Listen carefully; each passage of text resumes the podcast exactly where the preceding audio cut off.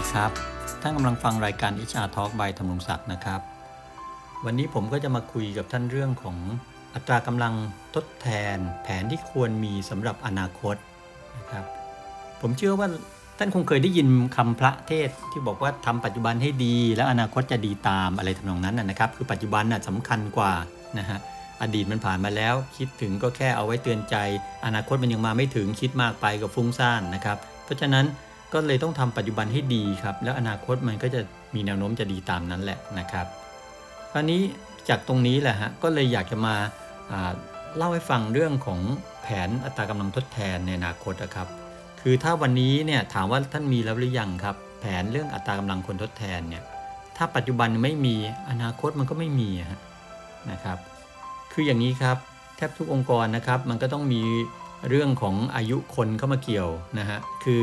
คนที่ทำงานไปเนี่ยในวันนี้เนี่ยพอผ่านไปอีกสัก 5 ปี 10 ปีข้างหน้า อายุตัวก็จะมากขึ้นไปเรื่อยๆพอถึงวันหนึ่ง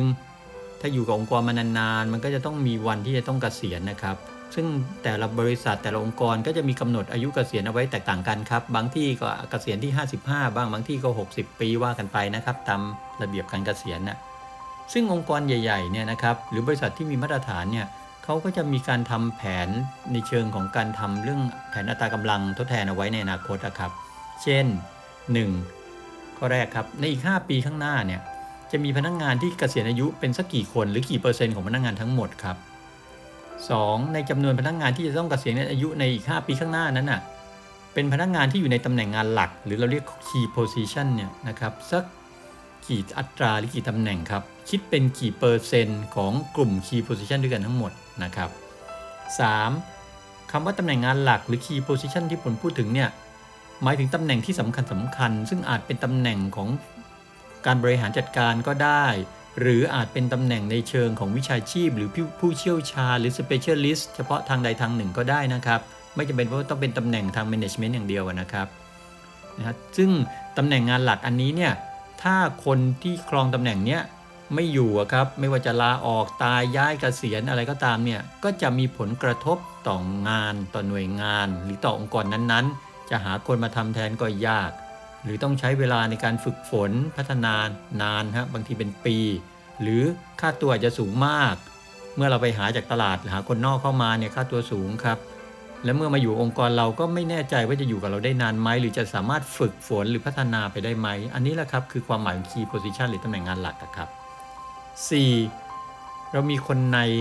คนไหนหรือใครบ้างครับ ที่จัดว่าเป็น key person ฮะผมไม่จะเรียกง่าย key person คือตัวบุคคลแล้วครับ ที่สามารถมาทดแทนหรือทำงานแทนในตำแหน่งงานหลักเหล่านั้นที่จะเกษียณไปในอีก 5 ปีข้างหน้าได้ครับ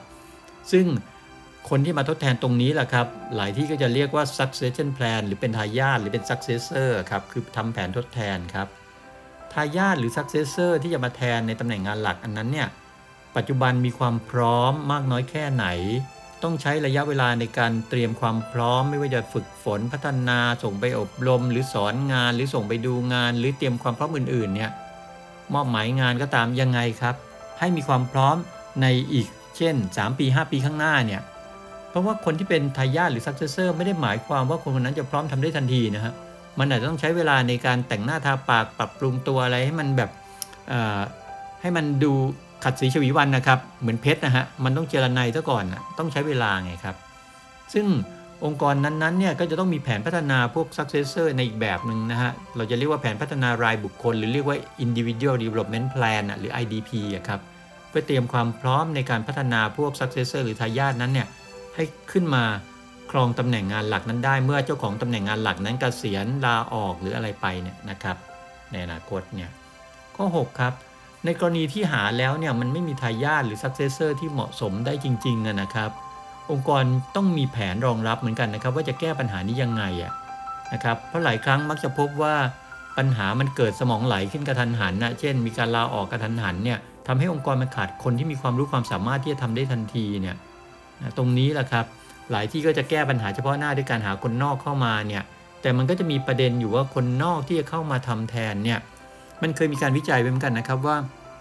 จะมีอยู่กับเราได้สามารถปรับตัวอยู่กับเราได้เนี่ยประมาณ 33%เท่านั้นแหละครับและอีก 66%เนี่ยก็จะลาออกภายใน 3 ปีแรกครับ เพราะไม่สามารถปรับตัวให้เข้ากับสภาพแวดล้อมวัฒนธรรมองค์กรเพื่อร่วมงานหัวหน้าลูกน้องอะไรได้เนี่ยนะครับ ตรงนี้ก็จะทำให้บริษัทเสียเงินเสียเวลาเหมือนกันนะครับ ต้องมาตั้งต้นนับหนึ่งหาคนนอกกันใหม่ แล้วก็บางทีก็จะทำให้คนในเกิดความรู้สึกอีกเหมือนกันว่าเอ๊ะทำไมตำแหน่งงานว่าง ฉันไม่ได้รับการพิจารณาสักทีอะไรอย่างนี้เป็นต้นนะครับ เพราะฉะนั้นทั้งหมดที่ผมเล่าให้ฟังมาเนี่ยไม่ได้เกิดจาก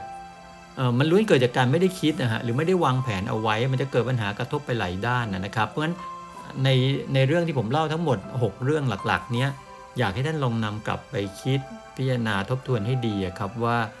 เรามีแผนรองรับบ้างไหมนะครับในเรื่องนี้นะครับว่า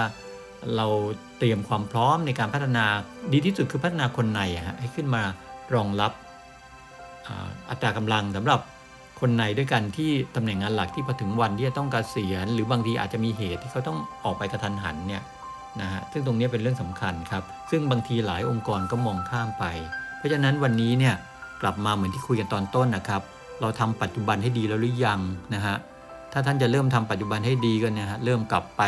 ทบทวนตั้งแต่ที่ผมพูดมาข้างต้นนะครับตั้งแต่ข้อหนึ่งมาเลยว่าเรามีแผนรองรับมาหรือยังมีการดูหรือยังเรื่อง key position key person ทั้งหลายเนี่ยนะครับลำดับไว้เลยครับ แล้วเราเตรียมวางแผนในวันนี้ให้ดีครับ วันข้างหน้าถ้าเกิดเหตุอะไรขึ้นมาเนี่ยอย่างน้อยเรายังมีแผนรองรับ ซึ่งปัจจุบันดีอนาคตก็จะดีตามนะครับเอาละครับ หวังว่า ท่านที่เกี่ยวข้องกับเรื่องพวกนี้คงเกิดไอเดียที่จะคิดทำอะไรต่อจากนี้ไปแล้วนะครับ คราวหน้าเป็นเรื่องอะไรติดตามนะครับ วันนี้สวัสดีครับ